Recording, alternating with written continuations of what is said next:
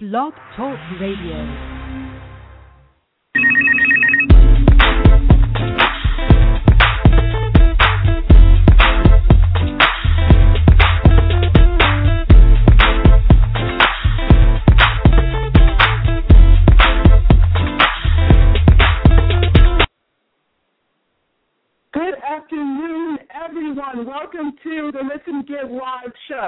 And we apologize for this today. We're having a little bit of a problem with the technical difficulties of being on the radio. And right now we're going to bring on Mr. Jaee Logan. Mr. Logan, are you there? Yes, I am. I'm wonderful. I'm, I'm here in California where it's uh, kind of gloomy today, but um, I'm I'm in good spirits. So I'm definitely here, and I'm excited about the show today. Well, you know, I am too. But you know, it's really interesting. For once, over here in New York, just for once, it's a kind of a gloomy day here too. So for once, we have the weather matching because I kind of get jealous that it seems like you always have the warmer weather, and I really think that's unfair. Okay, Jaee? well, I think you got us beat today because we're not having warm weather out here. So uh, maybe I need to come out there where you're at because uh, it's kind of cold. Well, San Francisco still is not as cold as New York yet. It's still you guys have the best of everything. So you know, let's get on and get on to the news because we've got some good stuff today. So, folks, today, ah, we're so excited. We have back Matthew Forrest of New Vitality Ventures from last week. Oh my God, he was so amazing. We had so much fun with him. We have Jeff Gabrielle Carlson as well. And we also have, uh, this afternoon, we have also Chad Norman and Melanie Mathos, who are from Blackbaud, an international company that helps nonprofits get uh, online solutions to raise the awareness of their nonprofit and cause, as well as um, information on tactics for social media. So, Jaee, why don't you bring us to the news today? Oh yeah, well I was I was I was checking around and you know, those of you out there that own iPads and Android tablets and so have you, uh, the Android your uh, tablets have been gaining. I see on the iPad market, uh, iPad lost 10% of its market, and Android gained 10% of its market in the fourth quarter of last year. So uh, most of these companies making these Androids are gaining on uh, Apple, which is kind of amazing. Um, I I have both uh, Android and uh, an Apple uh, iPad, and uh, I'm wondering why that's happening. Maybe because some of the Android apps are more easier to uh, get and they're free. So maybe that's the reason. But uh, seems like these companies like Samsung and and Asus and uh, these other companies that are making Android uh, hardware are making a lot of money. Uh, I think they made like almost twenty-seven million dollars um, last year, which is you know far cry from half of that the year before. So um, so basically, um, I I think Androids are doing pretty good and they're coming. You know, the Android tablets are coming. And do you have an Android, uh, Gail?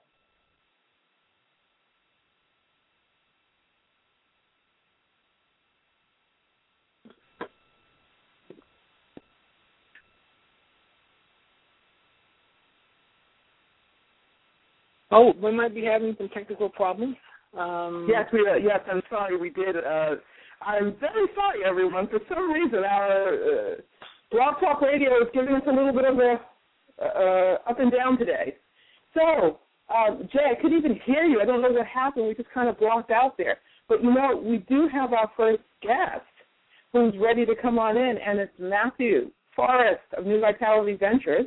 And you know, I remember last week, Jaee, we had so much fun with Matt that you didn't get to ask some of your questions, especially around bullying. Okay, so mm-hmm. we're going to start off a little, a little bit here, and we're going to bring Matt on in, and I won't I won't give you a hard time today, Jaee. We'll let you'll go first today. How's that?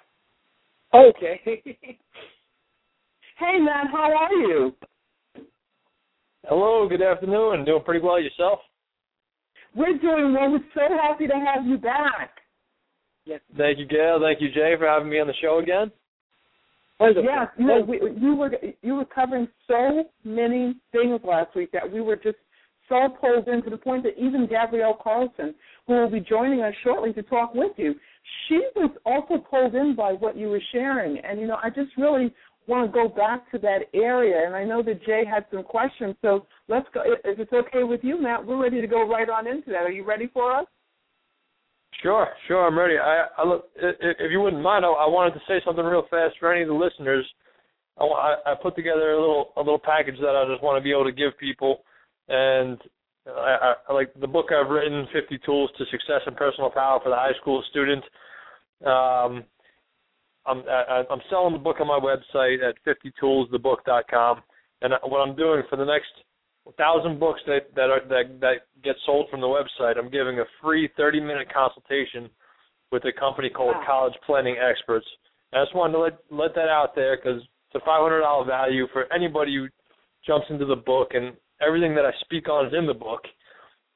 And um, I just wanted to kick it off with that, just to try to add as much value to the families that are listening and the students to, you know, to be able to uh, capitalize on on a great opportunity. Can you give us, and, you know, uh, take us into a little bit more about the college, what this uh, actual offer is, so just so we can let our listeners know a little bit more about that. If you could take 30 seconds to share that, that would be great. Completely. Uh, College Planning Experts, the owner is a, is a friend of mine named Brian Safdari, and what they do is they teach families how to how to access hidden money in the college funding systems.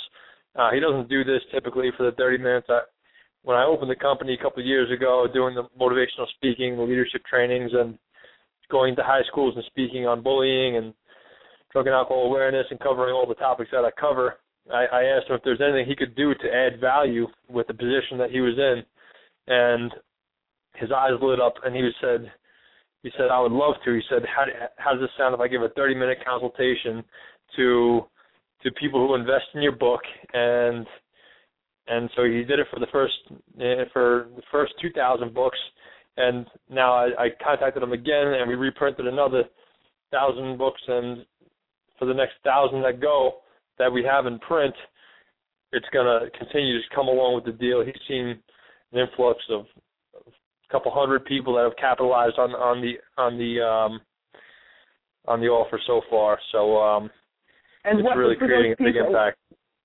So, and, and and when you say the impact, that's what we're really, you know, is really interesting. The impact is that more students are finding. Are you saying that they can find ways to go back to school or go to college? And so the the main thing is, you know, the college funding system is set up in a way that you can access a certain amount of money, and you, you're happy because you accessed ten thousand or five thousand, but beyond that, there's other ways to you know go to college for free. There's funding within the funding system. There's just like any other any other business.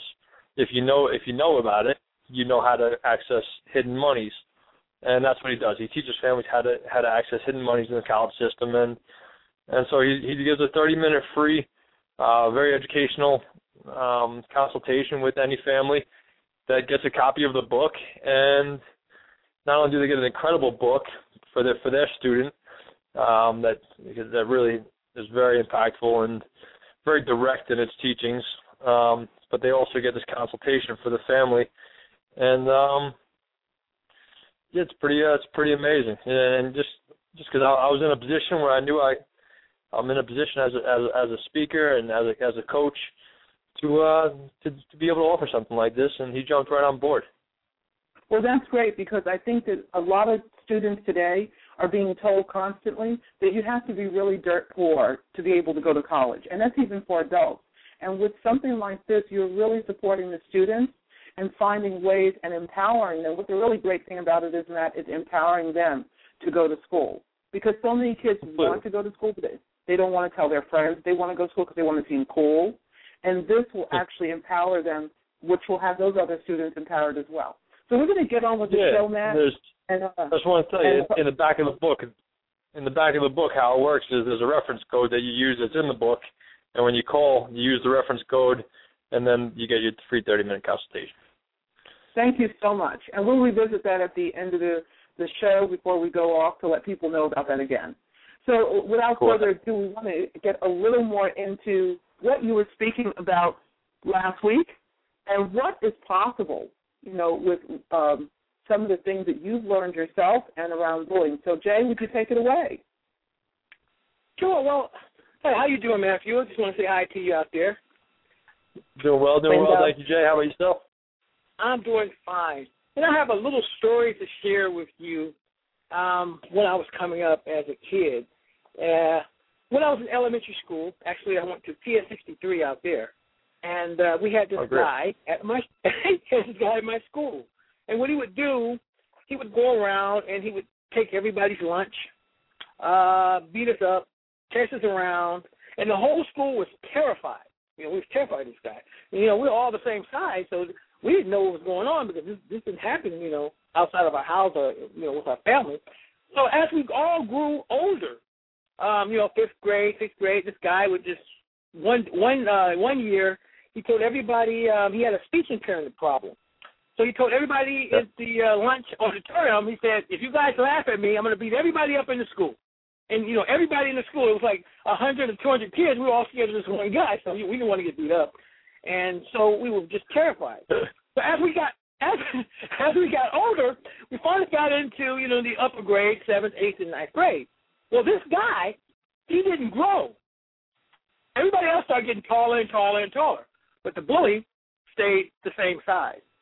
So as we grew older and older in high school, the guy had a, a serious problem.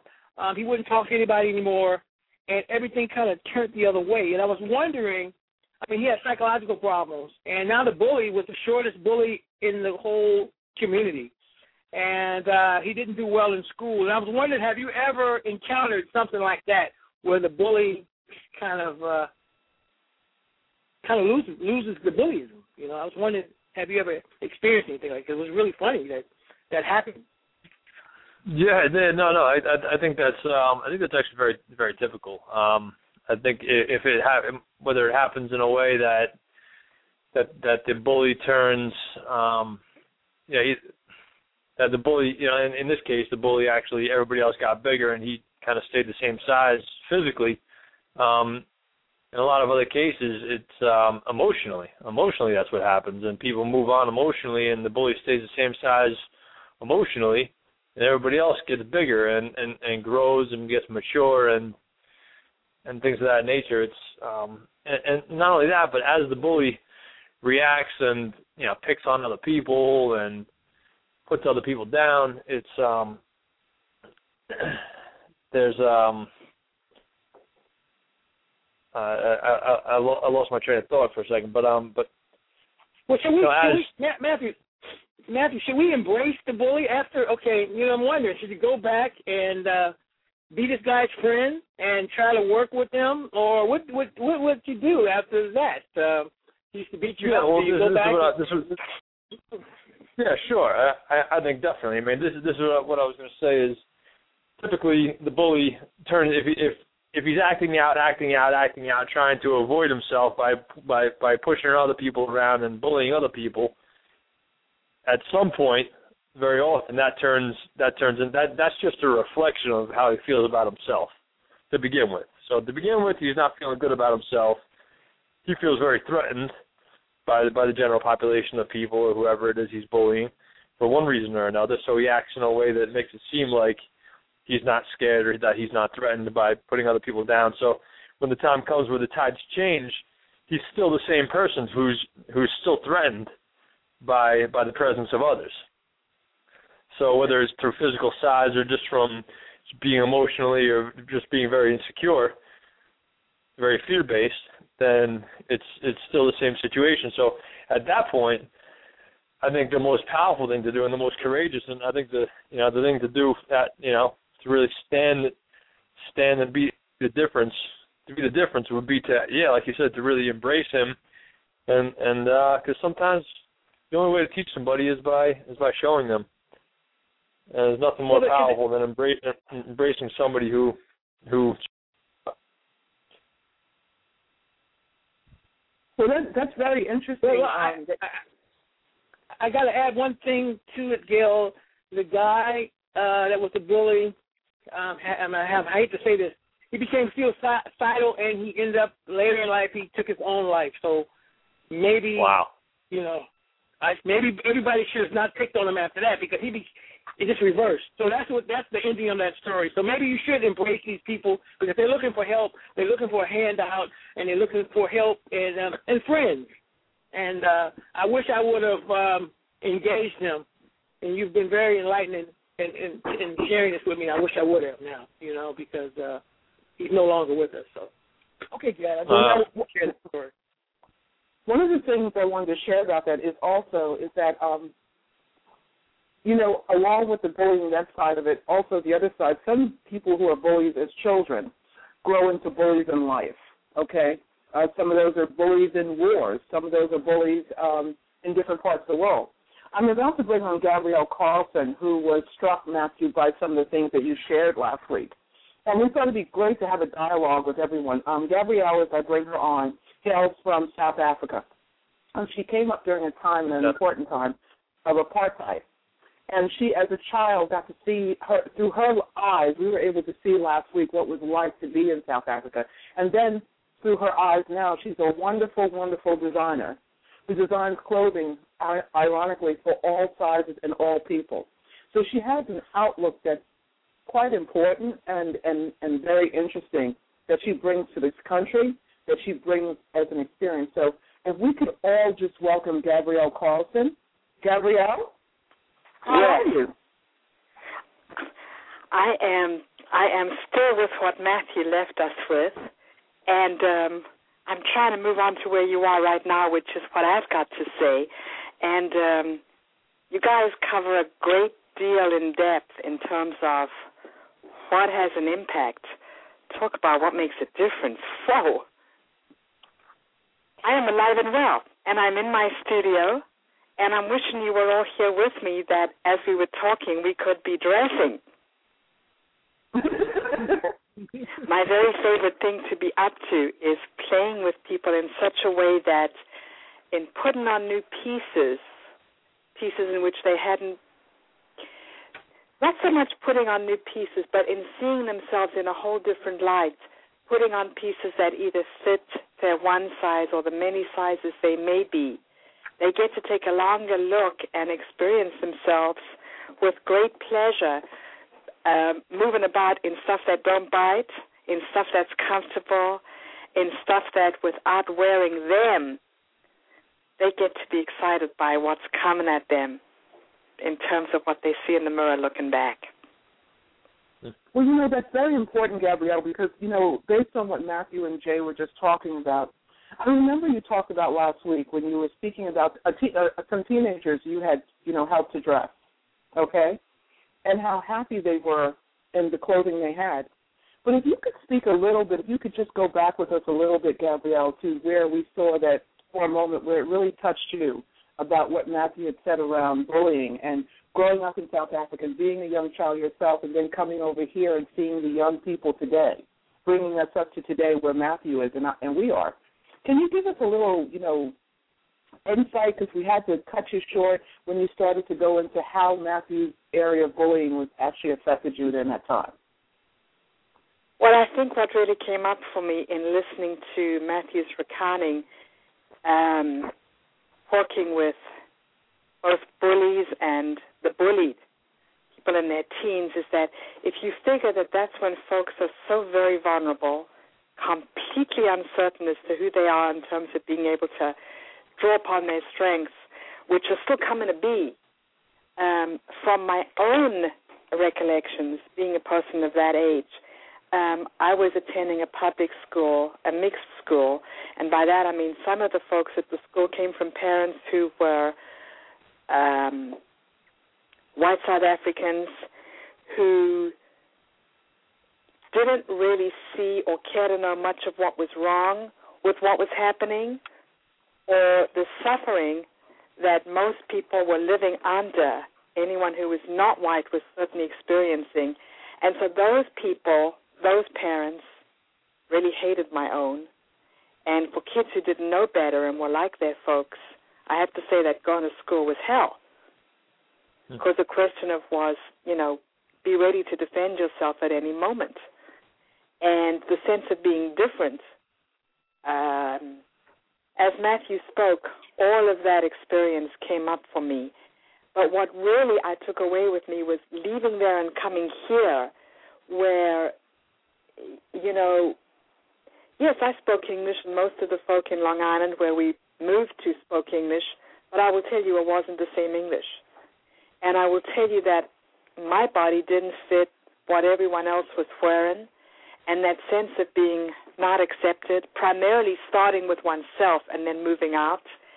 And there are so many things to say. I, I need you to ask me a question that will take me more into the heart of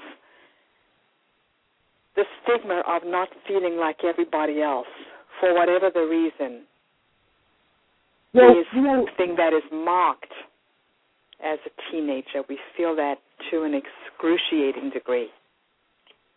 Well, you know, I, this is a question I have for both you and Matthew, and, and bringing dialogue to this. You know, you stated that you were in Long Island, and Matthew is also from Long Island. And um, one of the things I know is that when we're kids and we don't feel good about ourselves, we either become bullies sometimes and take it out on other people, as Matthew shared last week about looking at yourself in the mirror and looking to the side of yourself and, you know, well, there's a kid to pick on because I don't like myself right now. You know, when you came to uh, this country and you had to be with other kids, did you experience being picked on uh, as a as, as, as you shared with us as being a South Af- person from South Africa? And Matthew, the question I would Hugely so. Sorry, I think I cut you off. Oh, no, that's okay. I was going to ask Matthew to dialogue a little bit with you. Like Matthew, for her experience and what kids are feeling now these days, has it changed much? If you could have that dialogue with Gabrielle, that'd be great. Sure, sure.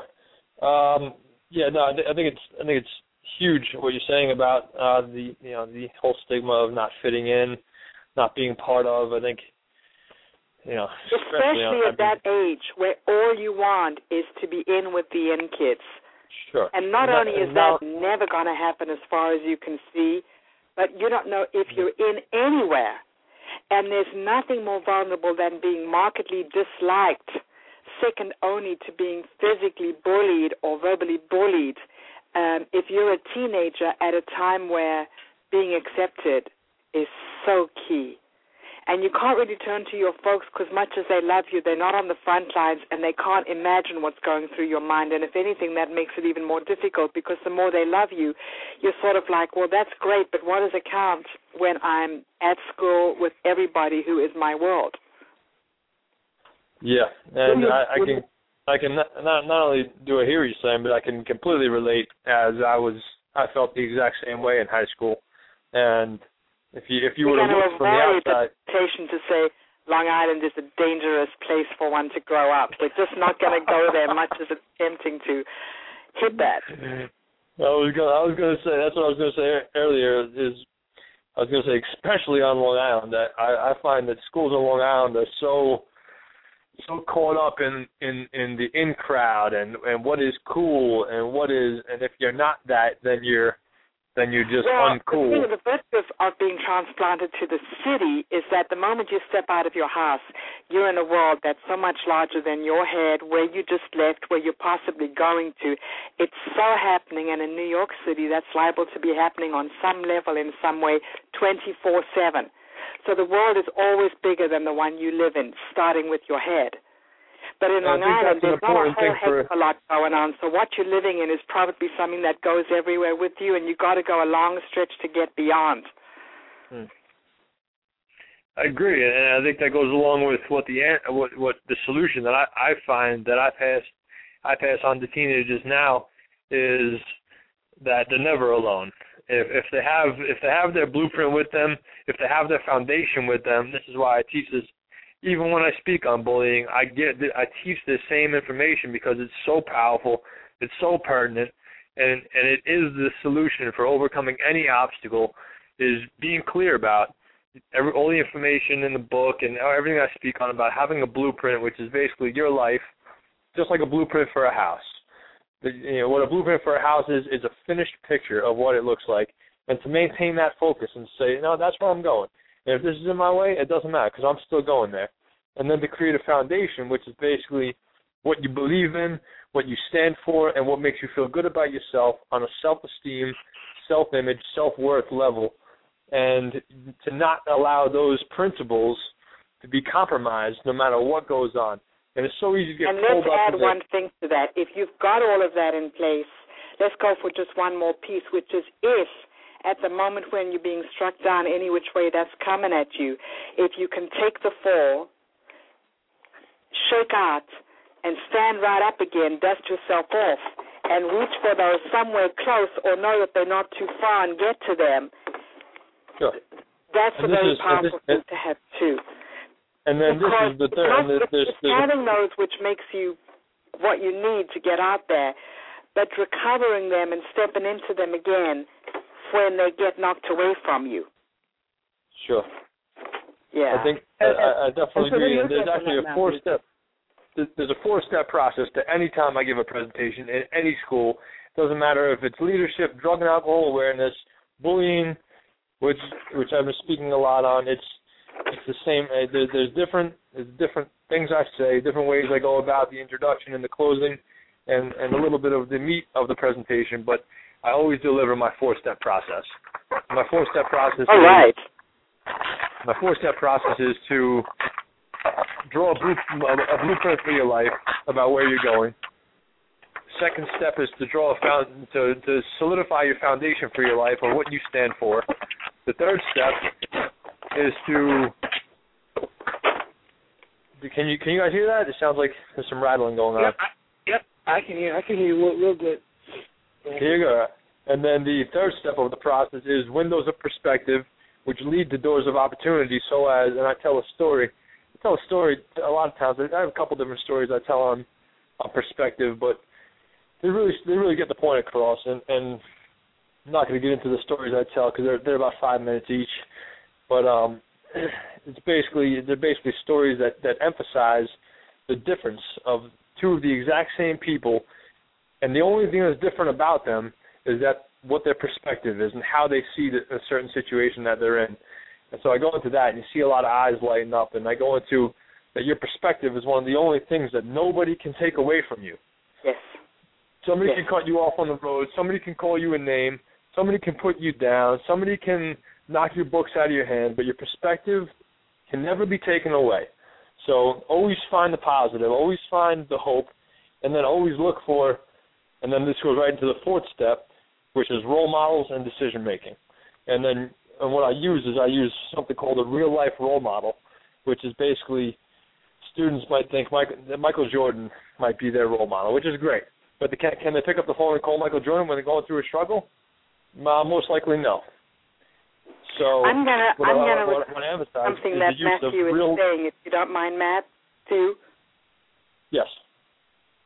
It seems to me that the opportunity you afford in the counseling you do in your four step program is that if I had to boil it down to a what I reach for when I'm heading out the door and I'm a teenager and I may or may not be walking into a world that loves and supports me that day, is that if I can be what's got my back, if I can be what takes me through whatever it is that's going to come at me, and if I get knocked down, if I can be the wherewithal that gets me up and standing, if I can be what's got me covered, what I can pull That- from, Completely. I'm good to go. That- and then one more thing though is the that use that of a team. That does not come naturally and it's not a default and that even as a teenager it's on you to pull that out of yourself hold on to it tight and wear it more closely shining every day because for sure it gets dull in usage Sure,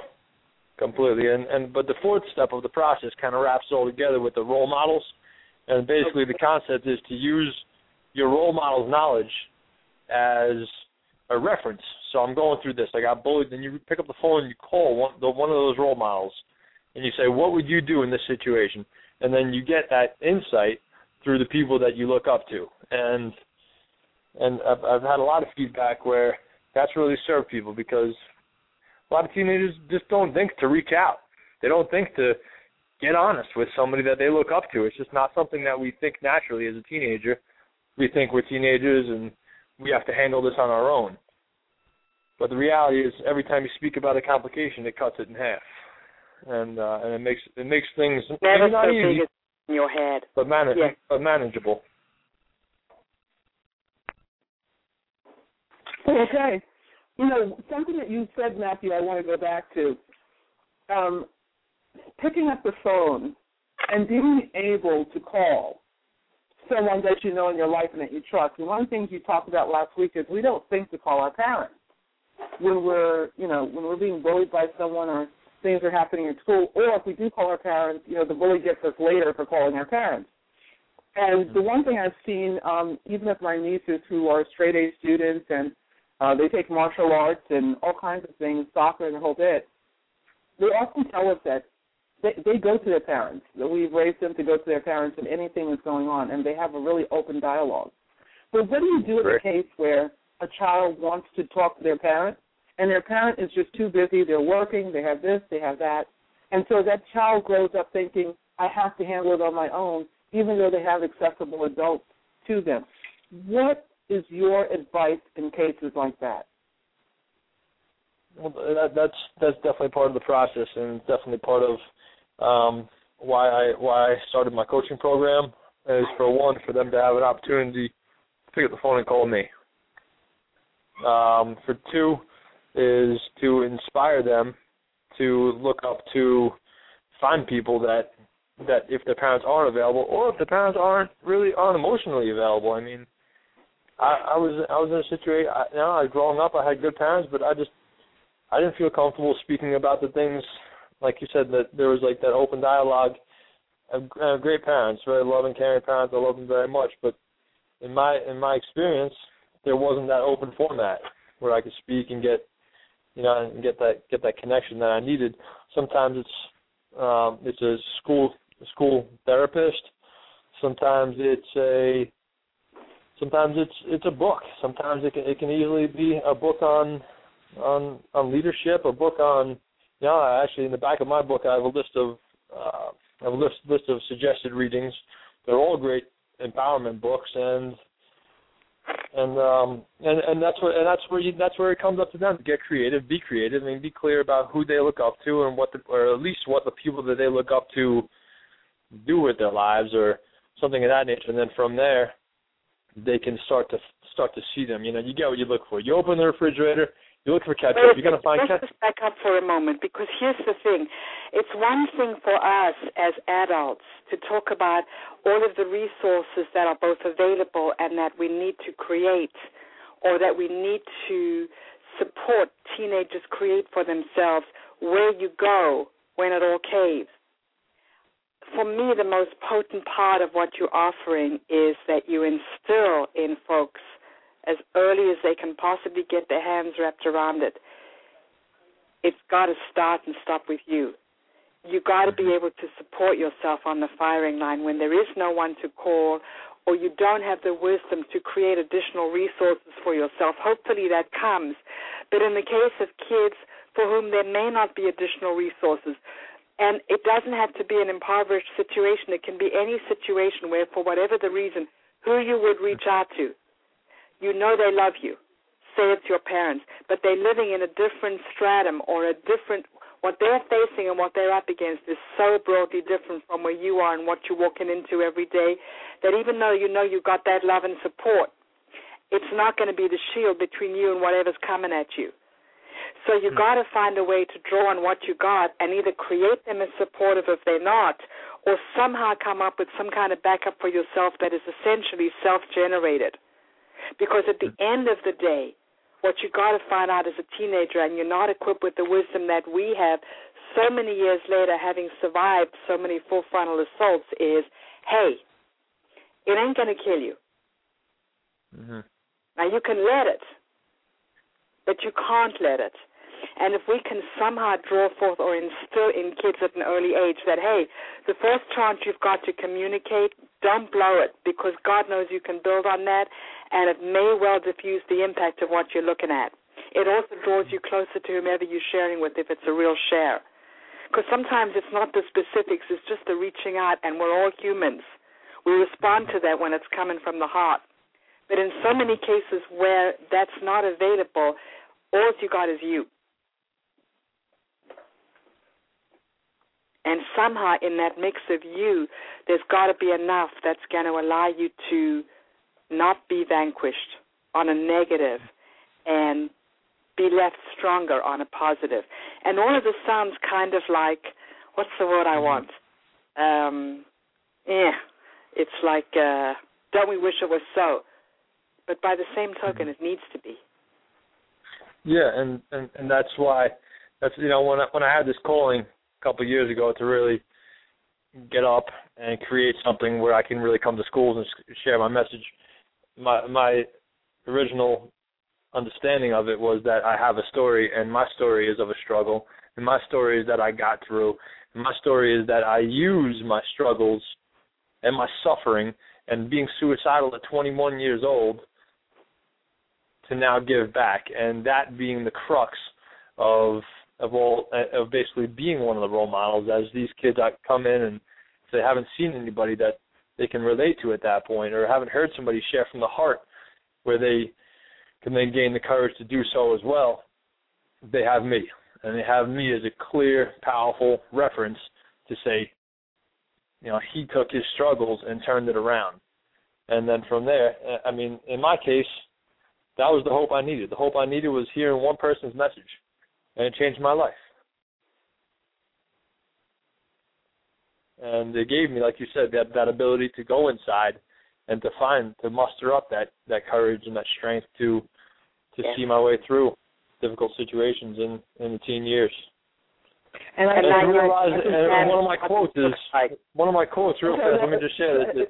Folks, I, I'm sorry, we have to. Um, I I know we could go on with this topic because I can see that it's so touching both of your hearts. But our next steps are on, and we just wanted to thank you and Danielle. And what we would like to do is probably get your thoughts on all of this, and we will put it up on the Listen Give website for other people to have the feedback of your thoughts and the feelings that you offer because both of you are so passionate and we're just loving this. And um, we want to let you know also that some students last week uh, listened to your broadcast between both of you separately, and we're very inspired by both of you. And I'm sure they're listening today and they're going to be equally inspired by the passion in both of your voices. So, thank you both for being on and um, we will share what people can find, you know, get in contact with you at the end of the show. And again, thank you both for being on again this week. This was a lot more powerful and a lot more just shocking. The dialogue. This is amazing having two amazingly powerful people such as yourselves on the show today. Thank you so much. Thank you, Yeah. Gail. Thank you, Thank Matthew. you, Gail. And Thank I you, Danielle. thank the other producer whose name I I has slipped me Jaee. for the moment. Jaee, Jaee. Jaee, are you there? Thanks, thanks, Matthew.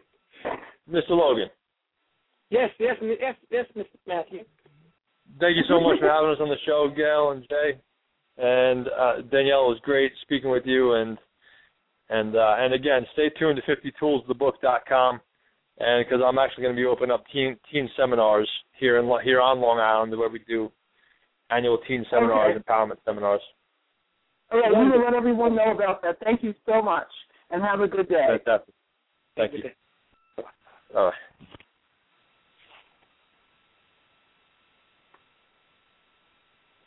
Well, now we get to have a, a we get to bring on our other guests. I'm excited, equally excited about them. If it, I mean, the guests today are amazing. I really didn't expect all of that dialogue. That was that was passion.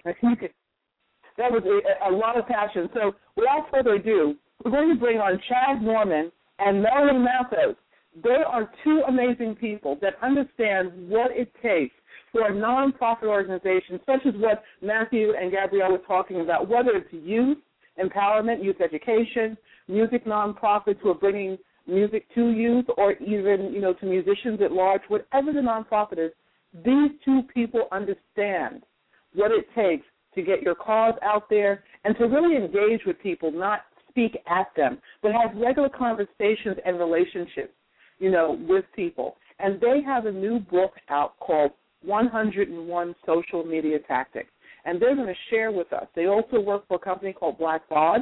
And Blackbaud is a nonprofit solution. I, I can't say enough about them. They're an amazing, amazing company. And so we're going to bring them on now. All right, Jaee, are you ready for them? I'm ready for them. Let's go. Good afternoon, Chad Norman and Melanie Mathos. How are you? Hi there. We're doing great. Thanks for having us on the show. Hey, we're super excited to chat. Yeah, we're just as super excited as you are to have you guys on. You know, um, Melanie and Chad, I, I, if you don't mind, I just like to go right into everything. Um, my my co-host here and myself, uh, Jaee Logan, we were looking over things a couple of weeks ago, and we have something called, you know, 2002 uh, Super Bowl for education. And we're saying, you know, you're looking on the web, you see the same old stuff. And then we came across you guys, all right? And we're like, this book is amazing. Not only does it share with us, you know, the know-how, but you give case studies. You you break it down so if you know, even though Jaee and I are in technology, you break it down in a way that the layman person, the layman nonprofit organization that may only have two or three people, can really make a difference with your organization. Can you tell us some things about how you got involved with putting a book together like this? You know, what made you put a book together like this, and why you have such a love for it? Oh, thanks, Gail. Um, one of the reasons that we looked at bringing a, a book together with this sort of level of content uh, is because we um, both actually uh, work with nonprofits. Um, I started a small nonprofit called Go Green Charleston. Um, we're both on the board of directors for a very small all-volunteer nonprofit called Fields to Families. And we really saw a need um, through that, our work there, and working with other people, um, that there are a lot of small nonprofits that really need help getting going with social media. It's become clear that this channel is a easy and effective way to uh, motivate and engage your supporters. And a lot of people were just struggling with getting started. They were so wrapped up in their other day-to-day activities, with especially in marketing, with email and direct mail and things like that. Um, they needed sort of a simple way to um, get get the tactics and get the ideas into their practice. Um, so we sort of took a simple approach and kind of wanted to give people just the ideas and look at case studies and make it so it was a very simple and approachable way to get started. Yeah, and okay. the case studies really inspired us. Uh, we work with nonprofits every day, and uh, through our work at Blackbaud, and then also, as Chad mentioned, as volunteers. And there are some people doing amazing things, um, whether they're small organizations uh, that have volunteers running their social media programs, all the way up to large organizations that are fully staffed the innovation that's happening right now in the nonprofit sector is truly amazing and inspiring, and so it actually made for a very fun subject for us to kind of get to know a lot of the people behind these great campaigns and to share them with other nonprofits. You know, one of the questions I have, uh, Chad and Melanie, for you, and I think Mr. Logan does too. What if you come across, you know, you're a nonprofit organization, and you, and you know, all of the people out there, you know, especially with the current economic uh, crisis, it's almost like the economy is on menopause because one minute it's doing well and the next minute it's not, just globally. And you have so many people out there who are, you know, looking at all the nonprofits saying, oh, everyone wants money, or even you're the nonprofit yourself and you're saying, well, how am I going to compete with all these other nonprofits out there asking people for dollars? How do you, you know, how does that nonprofit say, why get started? How do I get started online? Is it going to do anything for me? People are going to just think I want money. What do you say to a nonprofit like that? Well, online fundraising um, specifically is a growing channel. It has been growing for years, um, but it still only accounts for about 8% of overall fundraising. So to put all your eggs in that basket, per se, isn't the best way to approach it. Um, but online, at the same time, is still a critical channel that nonprofits can't ignore. Um, it also just is a great way to engage with your constituents um, for organizations that have a small budget. Um, it's a great way to get them involved in your cause, which is first and foremost before any fundraising happens. It's the courtship uh, that needs to happen before that. So I think uh, a lot of nonprofits, especially in these, um, you know, during the economic downturn, turn to social media as a way to communicate and listen and engage with their supporters and keep them involved because donor retention is so important during these times, especially as you said, with how competitive the market is. And because of the way Twitter and Facebook work, oftentimes nowadays the first impression that people get of a nonprofit is through one of their friends on one of these social networks. And so having these easily accessible free tools to get involved and to begin that engagement. We sort of talk about that fundraising pyramid, and that big bottom part at the bo- at the bottom is sort of bringing people on board. And social media is great for that. So it's sort of like that first step, that first impression of the relationship that can hopefully then lead to better things, including fundraising. Yeah, and that's that's why I brought that question up, Melanie and Chad, because I, what I thought was so great about the book and looking at the book was that you guys bring them through the whole process. You don't just leave them there to say, here's how you fundraise. You actually teach them how to engage with people, literally almost like having a relationship with people. Can you talk a little bit more about that? Where you talked about Chad and Melanie bringing, you know, bringing people on board, sort of getting people to be your evangelists. Can you speak more to that a little bit? Well, I think really empowering people to share their stories is what um, the engagement layer is all about.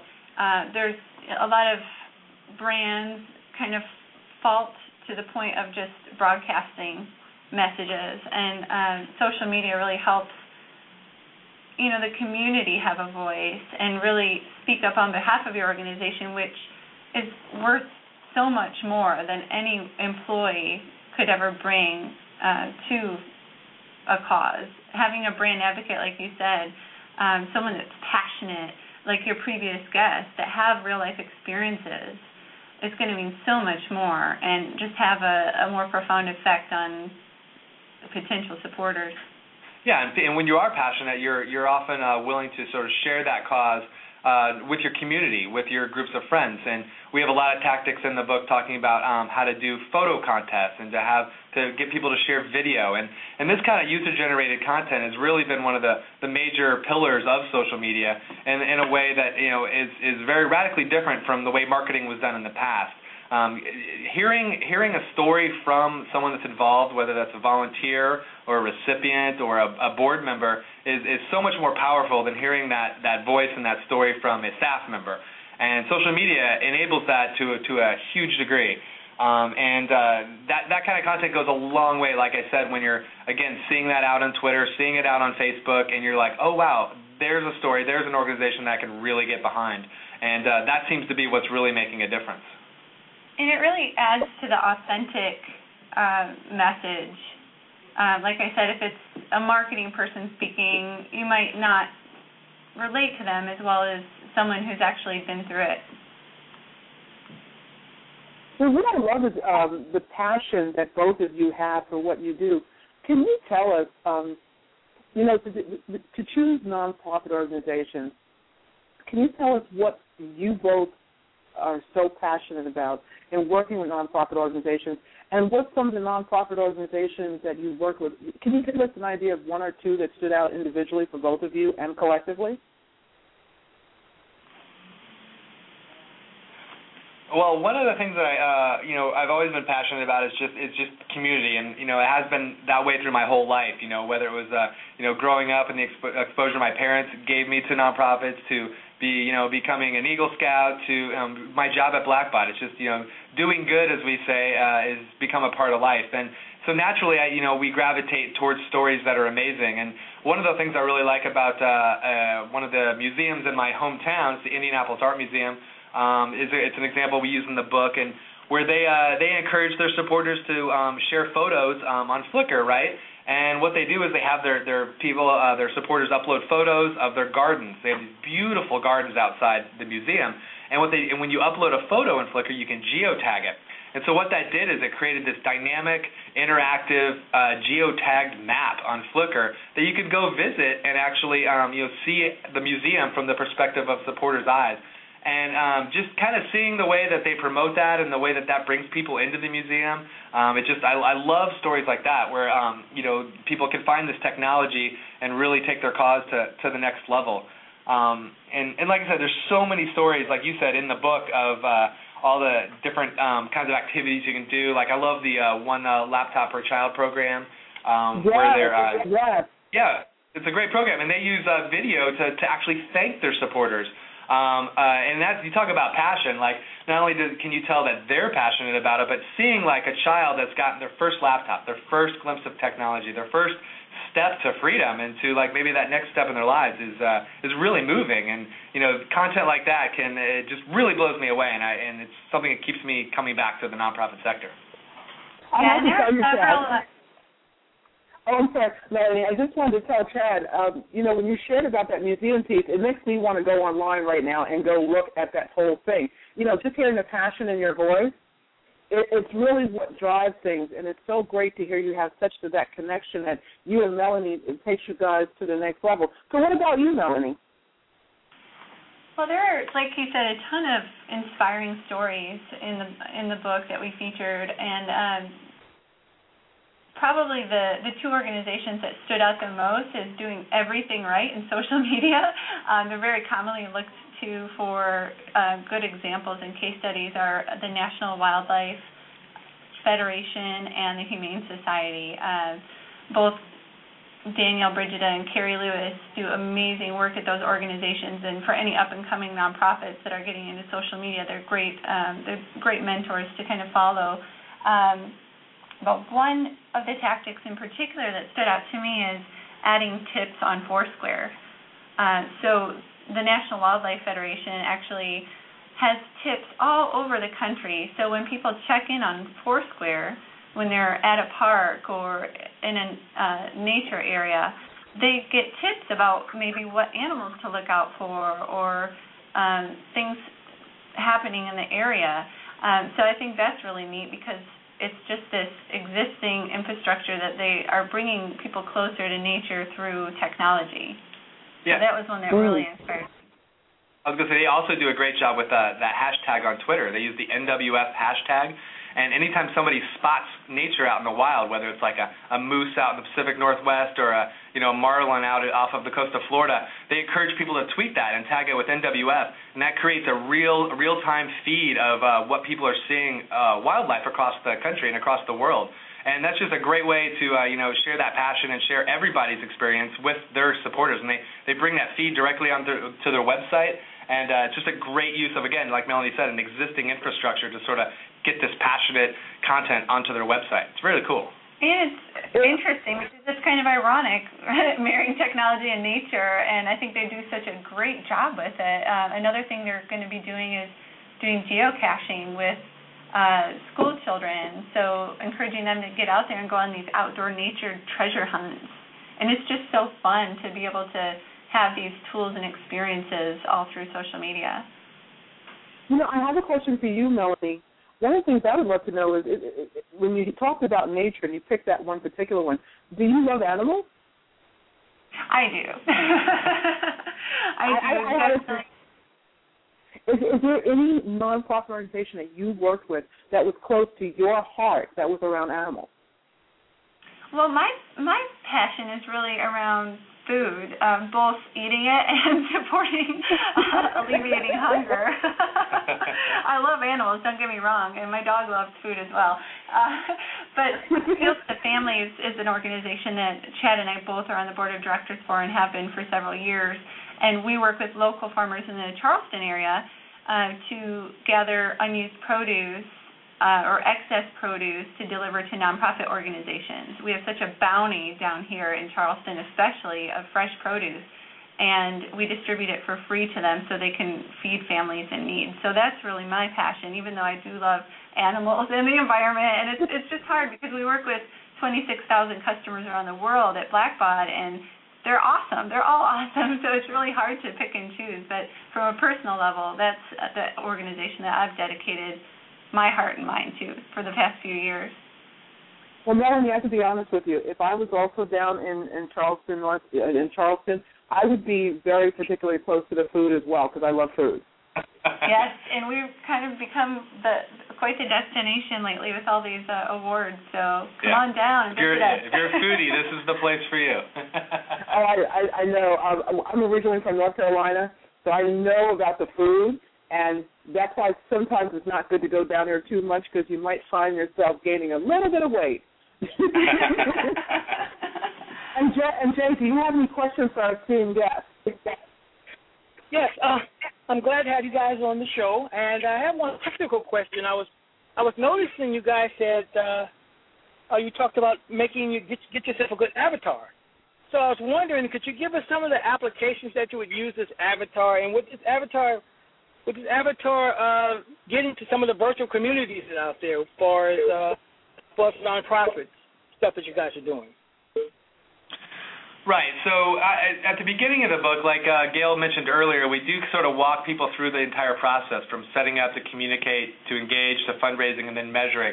So setting up and getting your brand represented digitally is, is very important. As I mentioned earlier in the call or in the show, the um, the first impression is often now on social media. So making sure your branding elements are in line, whether that be your your banners on your website, all the way to your avatars on Facebook and Twitter, to the way you put your the types of photos you put on Flickr. So with avatars specifically, um, I think there's a there's a lot of ways to represent your brand well. Um, you definitely want to have your logo and your colors in there. Um, it just needs to be clean and high resolution. Um, you'd be amazed at some of the nonprofits you look at where it looks like they just, I mean, big nonprofits, national ones, where they've just taken their like logo off their website and uploaded it to to Twitter. And you really need to take the time to make sure it like looks right and you know don't have uh, you know someone just do it casually around the office. Have whoever does your digital marketing do it for you and make it look right. And if you know you're doing it yourself, just make sure you have a good graphic uh, image editor program like Photoshop or a, a free tool like GIMP or something like that. And you should be able to like you know really create a nice looking avatar. And then we talked about, also about a tactic um, about this is kind of meta, but adding an avatar to your avatar, right? So it's a tool called Twibbons, and uh, you've seen uh, groups like uh, Livestrong do it, where someone has an avatar on Twitter, and you can go to a, this website Twibbons.com and actually put the Livestrong bracelet onto the top of your own avatar to sort of show your um, commitment to the organization. Or if you're into uh, Susan Komen, you can get a pink ribbon put onto your avatar. So um, th- these are just great ways to incorporate uh, branding elements um, both into your own digital avatar and to, to those of your supporters. Well, um, Melanie, Melanie and um, and Chad, we want to really thank you for coming on with us today. And I, I just don't know where the time goes because we've already been on um, for a while, and um, I just wanted to ask you if you would share with people where they can find the information about you and, and how to reach you, and you know when your new book is coming out. Sure. So we're definitely all over the social webs. We're at twitter.com slash 101SMT and facebook.com slash 101SMT. And then our website is also 101SMT.com. So people can go there um, to hear about upcoming speaking engagements, uh, read part of the book, access the link to Amazon.com where um, they can most readily order the book, and uh, read blog posts and updates on our website as well. So we'd welcome feedback, and uh, we'd love to hear from everybody. Yeah, definitely. If, uh, for anybody out there listening, please share your stories with us. Uh, we uh, you know we uh, may be writing another 101 tactics before you know it, and so we're always looking for uh, inspiring stories from the nonprofit community. Okay, and Jaee, we have uh, 29 seconds left. Do you want to say anything to Melanie and uh, Chad? No, I've, I've asked my question. Thank you so much, Melanie and Chad. We hope to have you back soon. Oh, we'd love to. Thanks, Gail. Thanks, Jaee. Thanks so much. All right. And have a wonderful day. Thank you. Thank you.